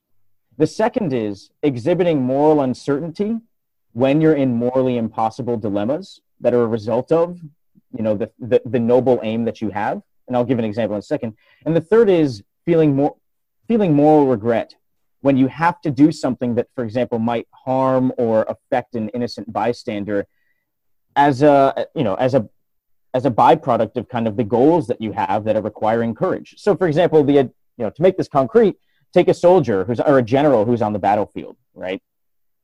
And the general, let's assume, is engaged in some noble, just war, and uh, the general is kind of on the battlefield and he's going about, and he he realizes that in order to advance his position in the battlefield, he might need to kill you know, three innocents with uh, kind of a grenade shell to a house that it can clear vision for some other, you know, like defense fortress um, that the opposing side has. If he ends up doing it, which very well might be required in the situation, you, you know, maybe, because this should be a morally regrettable decision for him. You know, um, he should feel moral uncertainty. He should feel uncertain about what he should do before he kills these civilians. And because he was uncertain when he killed them, he should feel moral regret afterward, not knowing if he made the right decision. Right. But, but so, let me. Ask, but I mean, that's it's a clear example of courage. But I would like an example specifically of courage in moral production, right? Because that's yeah. not a case of moral production. So, yep. Can you give me yeah. you give me an example that involves the kind of courage that you think is indicative indicative of legitimate moral production? Yeah. So I would want to take Martin Luther King. I think he's a good good example here. So, so what, what did he sacrifice? In what sense was he hesitant? And in what sense did he evince regret? Yeah. So um, for me, well, the, the interesting thing about King is, you know, he obviously had this policy of non non-violence and, and non-retaliation. But the sense in which King King exhibited courage is one, he clearly had a noble aim. Um, the second is in my mind the fact that he he had this policy of nonviolence manifests that he had you know a lot of he had some moral uncertainty about what he should do right because by the way you know he he even there are times when he even talked about how like you know you can understand why someone might want to use violence right but he still felt in the end that that wasn't the way that he should go. You can actually say that the nonviolence is an expression of both the uncertainty and yes, the regret. Exactly. Right? That's exactly what I'm thinking. It's an ah, expression of both ah, of those things. Ah. You know, but something just occurred to me. You said the cause is noble, but doesn't that then already presume that moral production has been successful? In other words, isn't there do you, do you risk a certain circularity? So this is where an interesting question here would be: Does my view actually require realism then? right? Because the idea would be if the, co- the, cause being noble could be a success condition, so to speak, that like it is a fact that there is a moral status here now, and Martin Luther King had kind of latched onto that, and that and so successfully he, he had a noble cause, right, in some kind of objective sense. I'm not sure what I want to say about that yet. This is where you know, again, this is workshop style that's conversation, yeah, right? Fine. I'm not sure what I want to say about that. That's fine. Um, but I think that you know that's a totally legitimate point. Um, do you what what do you think? Do you have any thoughts uh, on this? See, because I'm I'm I'm uh, I've uh, made a virtue of being fast and loose. Um, I um um um uh, I don't mind circularity. In other words, you know, I'm perfectly happy to say that you know that that that that the judgment that one has moral courage is an indication that the thing that they're that they're activists about is uh, morally worthy and in order for something to be morally worthy, in terms of moral production, the person has to be courageous in, in presenting it. I don't have a problem with that. Uh, that sort of circularity, I would argue, is not is not vicious. Um, um, mm. Um, but um, that's um, interesting. But it doesn't. It, I didn't. I don't want to get sidetracked on it. I mean, I just wanted to raise it as a point. I'm sure. Yeah, yeah, yeah. You know, there's a pretty quite a smart audience in Bloggingheads, and I'm sure someone would have picked that up right away. Wait a minute, how, how is he calling that noble if we haven't decided whether the moral production yet is is yeah definitely. Um, um, um, um, and I would argue that it's in real life, it's the circularity that you find in a family of concept. It's not it's not a vicious circularity.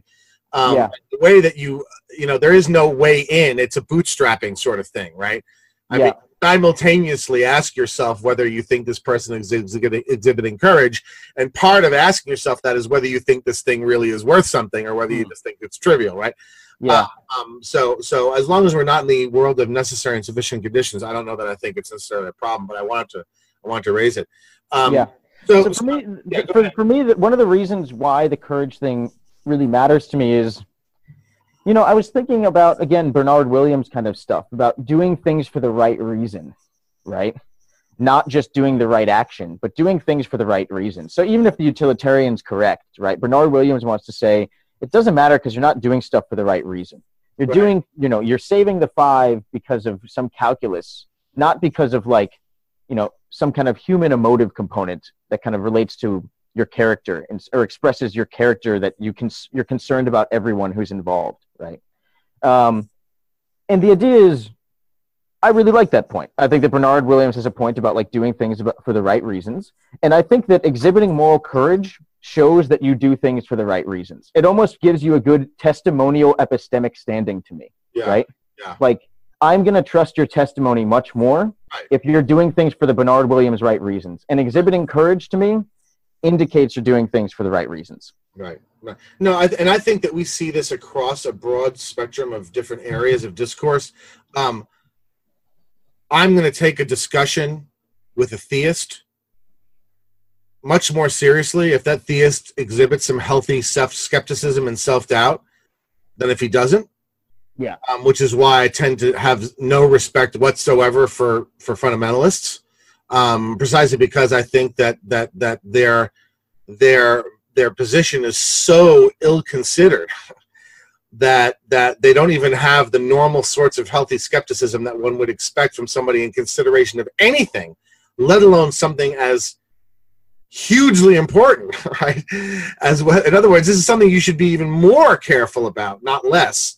Um, and you know, you know, if, if, you're less careful about your your your commitments to supernatural entities that run the universe than you are about you know d- deciding what shoes to put on in the morning, um, then I would say you've got a screwed up, a very screwed up way of thinking about things. Um, um, and so I do think that an, across a broad spectrum of areas, we view i mean really what you're describing with courage is almost a kind of dil- moral diligence. Diligence in in it's a recognition that to call something moral is a big deal.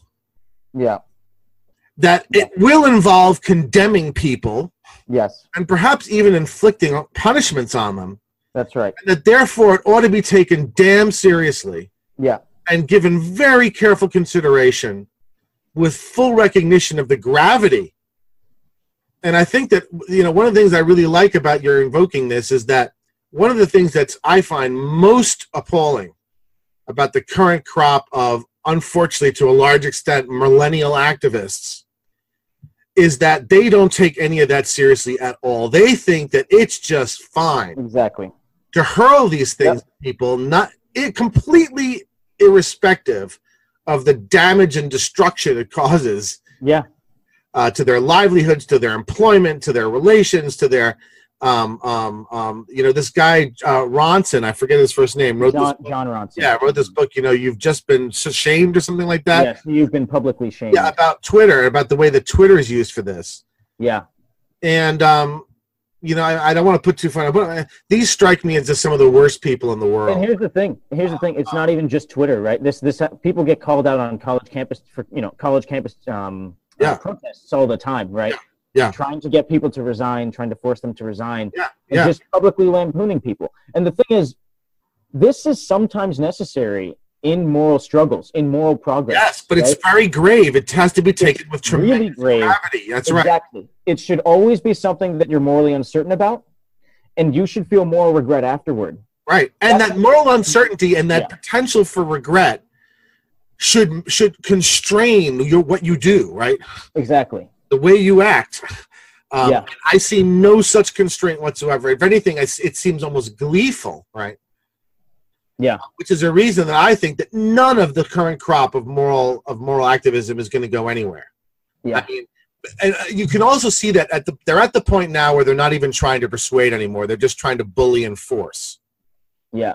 Right. So I mean, in Canada, they even passed. They, they've now passed a bill that requires you to use certain gender program pronouns, or else be subject to legal sanction. New York City has a similar has a similar law. Um, you know, I don't. I doubt that the ethical vegans are going to be able to make these kinds of inroads because there's just too much money interest involved in the industries. Um, and in other words, the industries are too big even for the ethical vegans to go after because there's too much money involved.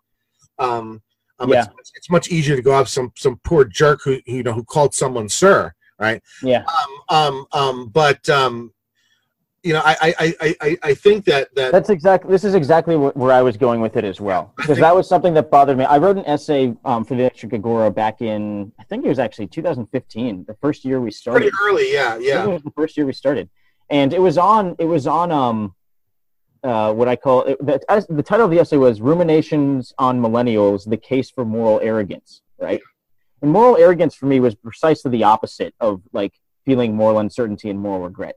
It's when you're way too confident in your moral views. It's like a it's categorizing a Bernard Williams intuition, right? Yeah. About moral arrogance is when you are way too confident that you're a good person, right? Um, and that you're doing good things. Yeah. And this was something that really did bother me a lot. and not Um, just that, that your cause is not just right, but so important, so morally significant that it justifies a kind of a, a- a- a kind of a slash and burn approach exactly. to dealing with other people um, um, that um, uh, you know is really uh, hard for me to to, to sort of uh, stomach. So, So that's I'm- the thing is, I, I got this. I, I had this impression when I wrote that essay that like the millennials that you're talking about, um, the kind of college campus activists, they adopted only half of their civil rights heroes. Right. A lot of the movements that they're pushing are are, are clearly like inspired by the same ethos of the it's, civil rights. it's 60s redu- it's 60s campus activism redux, but somehow they missed half They of missed- it, right? exactly they they got the aims right and that's the thing that like gives their their their kind of position some intuitive appeal right? Is it's right in line with all the civil rights aims of protecting the um, the kind of oppressed groups and the, the people who are worst off. But they didn't adopt any of their heroes characters right? They didn't adopt martin luther king's character. Or at least a lot of them, yeah, a lot of them yeah. um, you know, I, so so that was the thing that really bothered me, and that's that is actually so, precisely something that inspired the moral courage comment. Was I think you know this is a clear instance where it, it comes out that I'm not going to trust you if you don't have this kind of moral courage that involves moral uncertainty and moral regret. right. Um, So, so, so, so, just to sum up, and then I wanted the last. I want to move to the last thing, which I wanted to. I want to push you on this a little bit. Um, sum up at this point um,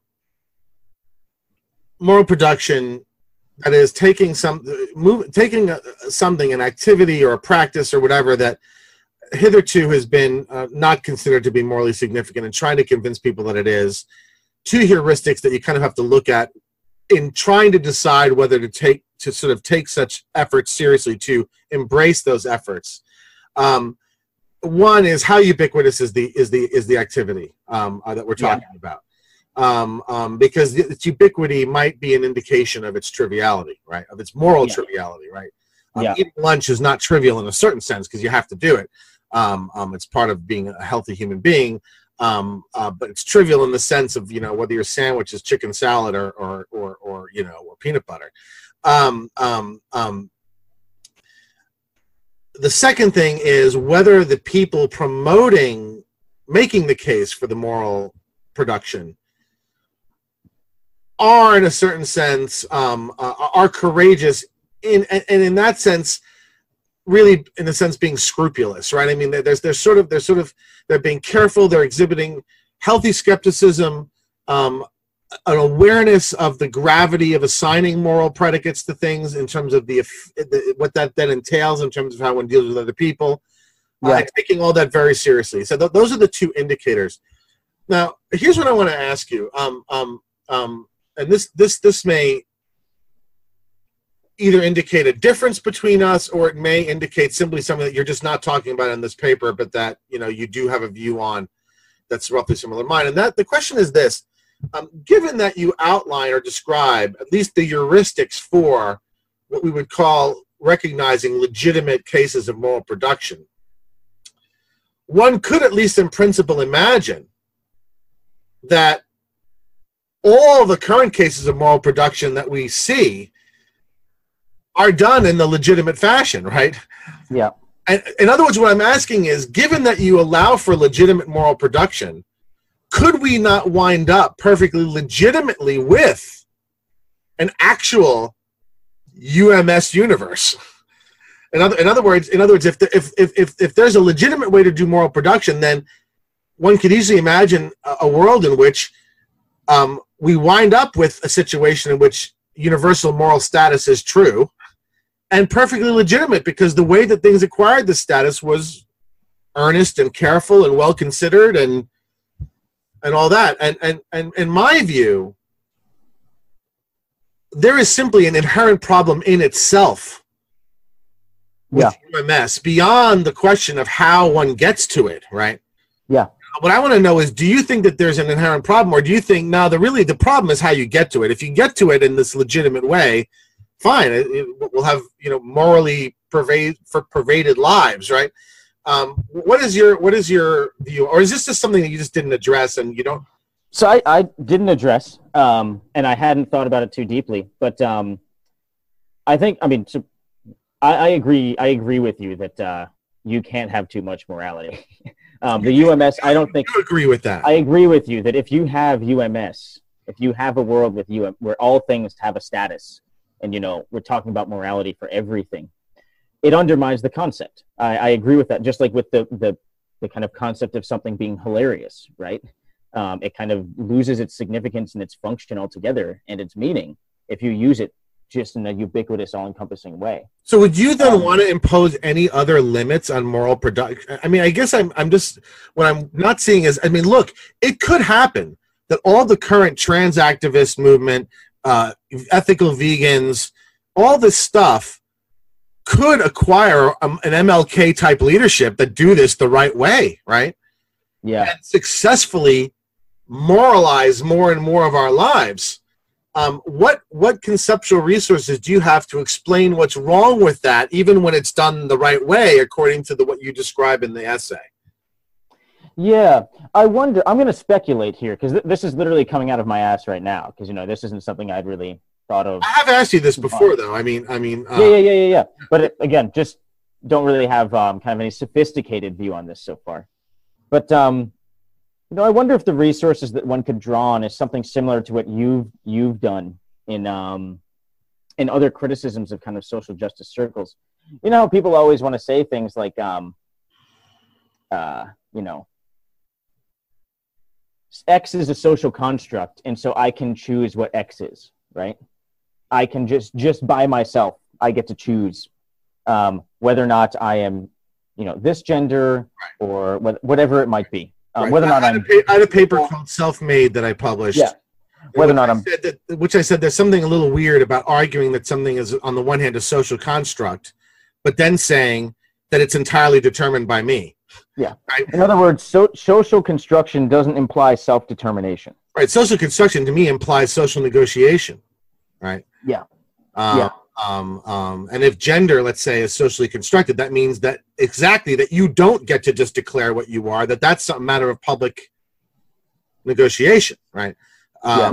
um, um, so anyway, yeah. So how are you how are you going to bring that into to bear on this? Well, so I was thinking something like what what you're pointing out is that you know in a certain sense, the analogy here could be drawn between the activists and um, and the self, right? The self can't just determine by themselves what's kind of like um, uh, you know what their identity is or something like that whether or not they're beautiful whether or not they're funny whether or not they're an asshole they don't get to decide that by themselves even though those things might be social constructions Yeah. and similarly the activists don't get decide, to decide for themselves what kind of ends up being legitimate just in virtue of doing things in a morally courageous and good way now the problem is what are the things that push back right what are the things that constrain in your view, in the kind of self determination, social construction debate, it's society that pushes back, right? But in principle, for you, society could agree with every one of the social justice activist claims, presumably, right? Right. So I would argue that there still would be something wrong with having too much. Right. That that then gets at those Yeah. other criticisms Yeah. that I made. That exactly. regardless That's of how was gonna say. legitimately how legitimately the things were acquired, there there just can be too much of it. Right. Well, that's what I was going to say. I don't have available to me society pushing, um, you know, society pushing back in the same way that you do, because there could still be a world. Since you're asking in principle, there could still be a world where society concedes to all of the activists' Right. demands, right, or what they're what they're pushing for, and the activists are doing the doing you know their activism legitimately in in some sense, and so you get this world of universal moral status. So I'm wondering if actually the only way that I can constrain this view is if I do adopt a kind of realist approach, right? Or And if say- you accept, or if you accept my sort of practical criticisms of it. Right. Yeah, Right. I mean, I mean, there's nothing that would prevent you from taking on board the criticisms that I've made, and that is things like it's impractical. It's going to wind up producing, you know, resistance and resentment. It's um, and perhaps even the opposite of what you want. It, it has it entails a kind of concept creep, which then undermines the very notion that moral that moral issues are special. Um, um, in other words, there's nothing preventing you from adopting those sorts of practical constraints on how much morality there can be, no matter how how how what how it's produced, right? yeah, yeah. Uh, no, that's true. That's true. uh, But um, I thought that what you really wanted was less of a point about practically speaking why we shouldn't try and go for, to make the world of UMS, and more a philosophical position of, in your view, could there be UMS? Right. well, I didn't have I didn't have a view one way or the other. What I wanted to know is whether you envisaged Ah, something that you were going to build into this theory that, in a sense, add to the theory of moral your account of moral production that would sort Ah. of constrain how much moral production there can be. I like that. Um, yes, I like that a lot. I like that a lot. You could almost say there has to be at a certain point there has to be like um, you know, a uh, a kind of zero sum thing where it's like if I put in one one moral production activism, I got to do some kind of moral deletion too. I, I, I wonder if you could actually build that into your conception of courage because your con- your conception of moral courage includes things like healthy skepticism, right? Yeah, I mean, perhaps it also needs needs to may- maybe there needs to be a sort of a a prudential dimension to moral courage. That is, you know, one thing the activist does have to consider is, you know, how many moral crusades are there going on, and and, and are we going to morally exhaust the audience, so to speak? I mean, you know, may, maybe Yeah. you know, you know in just, other words, no, just like you other don't you don't want to release your video game on the same day that five other really AAA games are coming out, just simply because your sales are going to be bad. You know, maybe maybe it's also up to the moral the moral activist who's engaged in serious production that we should take seriously to sort of evaluate the landscape and say, you know, is this really the best time for this? I mean, you know, look, I understand, I feel very passionately about this.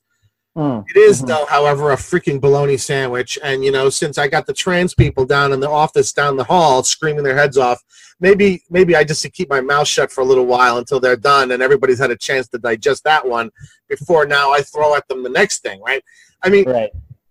couldn't we include wisdom, a kind of wisdom? Yes, yes. I think you could because also, I mean, it's clearly the case that some virtues can't can't manifest if they don't if if the person has too many defects in other ways, right? Like if you're just stupid, it's going to be really hard to call you virtuous in a lot of different ways, Yeah, right? Like Yeah, requires practical wisdom. Yeah, yeah. yeah. So I mean, for example, here's here's one- here's one case. It's like, you know, there's this person who's just really really not bright. Okay, um, they're just kind of foolish, and they're driving along the road and they see five people drowning. They're in a van, and they could easily save all five, But for some reason, they just like don't see that they can save all five, so they just kind of take one to the hospital and leave the rest, right? You'd be like, "There's like really something wrong here." I mean, like even though you know the, the person saved someone, this guy's just like pretty dumb, and there's something wrong going on here. And you could say that, like, you know, maybe in a sense, the relevant virtue that's manifested in saving people is kind of undermined in some way. Yeah, right. Through being stupid like that, Yeah, right? yeah. And stupidity can come in all sorts of ways. One of them being here, like practical considerations, just completely, you know, going past your head. Yeah. Um, Yeah. And so I, I think I agree with that, and I like that a lot. Um, just let's just let's just build into my view of courage everything that'll you know help my No, view. no, but I wouldn't want to overload it. But I do think because of the way you ca- characterized it, it does seem to include a kind of um, prudence already, right? Yeah. The demand, the, the requirement of both healthy skepticism and concern about the effects of one's activism that manifests itself as the potential for regret seems to me to bespeak a kind of prudence on the part of the activist, right? Um, You know what? Actually, this is built into. I, I can't believe I didn't think this. I mean, the definition of moral uncertainty builds this in. What it means to be morally uncertain is to be is to have uncertainty about what you should do have a certain wisdom. when, when you have all of the non-normative facts at hand. Yeah, When you know all of the practical facts, you know all the practical facts. You know all of you know the facts about the world, and you're still uncertain about Right. what you should do. right. So it actually require it does require for its definition, you know, that you kind of know all the relevant facts in in some you know useful sense of know here. Yeah. Obviously, not some strong Cartesian. But I would argue it goes beyond knowledge of facts. I mean, wisdom also involves a kind of a sense for, you know, you know that I, in my work, I love these. I I love and think that these sort of intangibles are often the most important ones. I mean, Aristotle goes through endless sort of discussion of practical reason and sort of its application to morals. But actually, the most important thing with respect to morals winds up being perception. Yeah. Um, um, the ability to actually see what the right thing to do is in a situation, uh, which he only describes in one tiny little passage involving a baker uh, bake, deciding when bread is well baked enough. And I think that you know, in this case, there's something similar at hand.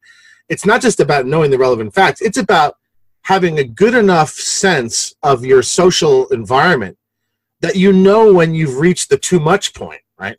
Yeah. and and now it's so morally noisy right now that if i was an activist who had the kind of wisdom we're talking about i now would not be when i would be doing it Yeah. um, Yeah. um, simply because it's very hard it's very hard to see how you're going to really make any sort of sort of uh, a quality appeal in the current environment where it's basically just a lot of screaming and yelling and accusing and pointing and, and, and demanding and, and all this sort of other stuff um, um, And you know, it also one could also say it puts you in a better epistemic position because like there's a bandwagon effect that we all know about, right? I mean, once the moral bandwa- bandwagon starts going, it's really easy to jump on That's and be misled about like what is actually a moral issue and what's not. And I assume that Um, when you said healthy, when you mean by, by, by healthy skepticism, that includes that, that you could be wrong. Yeah. The fact Yeah, that I feel so strongly about this and think that I have really good reasons, I nonetheless could be wrong. And part of what should make me realize that is that a fuck ton of people don't think I think I don't think so, right? Yeah. Um, um, it should give me pause. I mean, and that's the other thing about ubiquity. It should give me pause. Yes. You know, when, if, if my view entails that every single kid's lunchbox is a moral catastrophe, that should give me pause, right? I'm not saying that that means it has to be wrong. Yeah. Um, have to be wrong, but it should give me tremendous pause. I should be saying, gosh, you know, this As a is, matter of wisdom. this is so obvious. Why are all these other people, not all of whom are stupid, um, or, or, or, or monsters, why is this not, you know, Yeah. evident to the you know you know or maybe there's something i'm missing or maybe there are some further considerations or or you know that natural healthy hesitation and think about it how rare that is i mean you know it's a measure of how poorly most contemporary activism would live up to your uh, criteria they're not really criteria heuristics for for moral production as to how few of them you could identify as having that kind of thoughtful I know. um um um um you know Yeah. Yeah. And you know, it's it's it's really sad too, right? Because I mean, it just means we don't really have any moral heroes these days. no everyone, think, everyone just kind of a moral a No, moral we have- saint. that we have tri- we have tribal leaders, right? We, we have yeah, moral saints within their own communities, but but that don't translate across. They're they're they're they're, they're not any but they're not saints to anybody else, right? And, and and and so you know everyone's got their sort of totems that they hold up, but nobody's persuaded by each other's totems. yeah, Um, um, I, I don't think I've seen moral discourse in a worse condition yeah. Than it is today. And I think a large of it has to do with this issue, which is interesting that this issue is really not one that moral philosophers are discussing at all, right? See, that's this. What's kind of funny is my thought Slote, was Slote was actually surprised at the when, at the whole at the whole discussion, right? He didn't it hadn't even Yes. occurred to him, right? once it once it occurred to him, he liked the idea. Yeah. But uh, yeah, no, it hadn't. But you know, the thing the thing is, um, I remember I was watching this uh, Open Yale course um, on Like the history MOOC? of Like a mo- Yeah, it's a MOOC. Um, Open Yale courses, great, great place to just take some, you know, introductory courses on whatever you want in from Yale faculty. Um, but they're just video lectures. And this this one professor, his name was um, uh, something Snowden. Snowden. Uh, he was doing a course on the history of epidemiological disease. And one thing that I, I gleaned from the course was, you know, some of the biggest advancements in our in, in medicine have happened when epidemiologies occurred because they allowed us to see qualitatively, given how widespread the phenomenon was, th- patterns that we couldn't see before. So, for example, you know, we give up we give up the um, you know um, uh, the contagion theory of disease and move to the germ theory of disease. We figure out things like inoculation and vac- vaccination only when enough people are dying that we start to see sig- statistical effect right. kind of thing. And similarly, I feel like honestly, part of the reason why maybe philosophers haven't paid as much attention to this is because it's kind of becoming it's it's become now an epidemic. It's become an epidemic. It's now getting pretty widespread. But before, maybe it wasn't so bad. I know that there were authors who were starting to pick on up pick up on this earlier, but they were kind of fewer and far between, right? Um, Alasdair MacIntyre was picking up on this kind of stuff in After Virtue. You've mentioned Joan Didion before, right? Oh yeah, Joan Didion actually has a paper, an essay from Slouching Towards Bethlehem, which is from the '60s. It's just titled "On Morality," and Yeah. her main point is that there's way too much moral talk, and this was in the '60s. Um, um, um, and and her her she thought that it was indication of a certain kind of um, uh, frivolity, uh, of moral frivolity. Um, um, um, you know, that's the other thing is that something that's you know, this is the backside to what my point about you know what, what's wrong with too much morality is that too much morality makes morality triv- makes morality trivial, right? Yeah. Um, Yeah.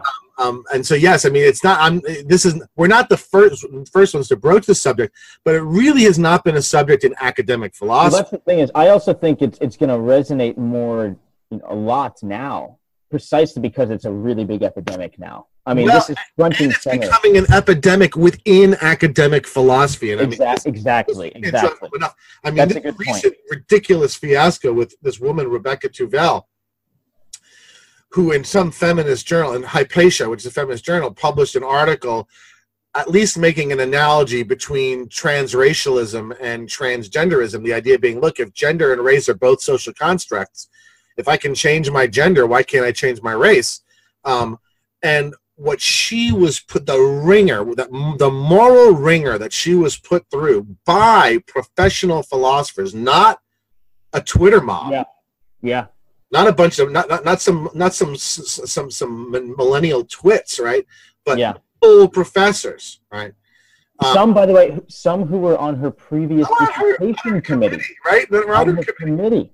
Um, um, and that's not the only case. I mean, you now have, I mean, you have a number of people in the profession where this is almost their job is to become the Twitter mob of philosophy, right? Yeah. Right. This guy up in Canada, what's his name? Ichigawa, whatever his name is. I mean, there's a bunch of these people who, who have now become, in a sense, within philosophy, these kinds of professional moral activists and and so maybe it's now starting to get some attention within academic maybe in other words maybe this is an opportune time now to raise this Yeah. This was actually exactly what Michael Slote told me.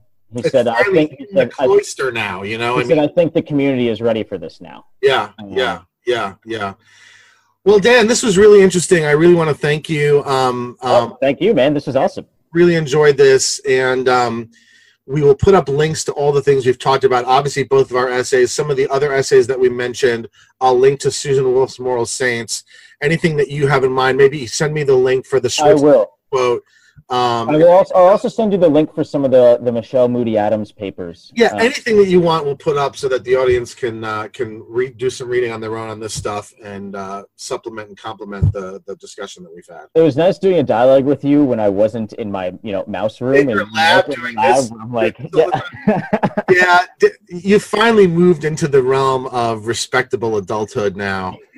You know you say that but you haven't really looked at the cubicle area I'm working in so. Uh, yeah, that's a typical grad school grad student office, right? I mean, that's, yeah it is pretty pretty typical um, um, and you're in Miami, so I mean, it's not like anyone's really going to weep, weep for you. All you have to do is like walk outside and walk 50 yards, and you're and you know you're surrounded year round by you know beautiful things, not wearing very much. if I were upset by um, this man you would rightfully call me overly sensitive I'd take that I'd take that All right, Dan, thank you so much, and yeah I look forward to talking with you again soon. likewise Dan All right, I'll see ciao. you soon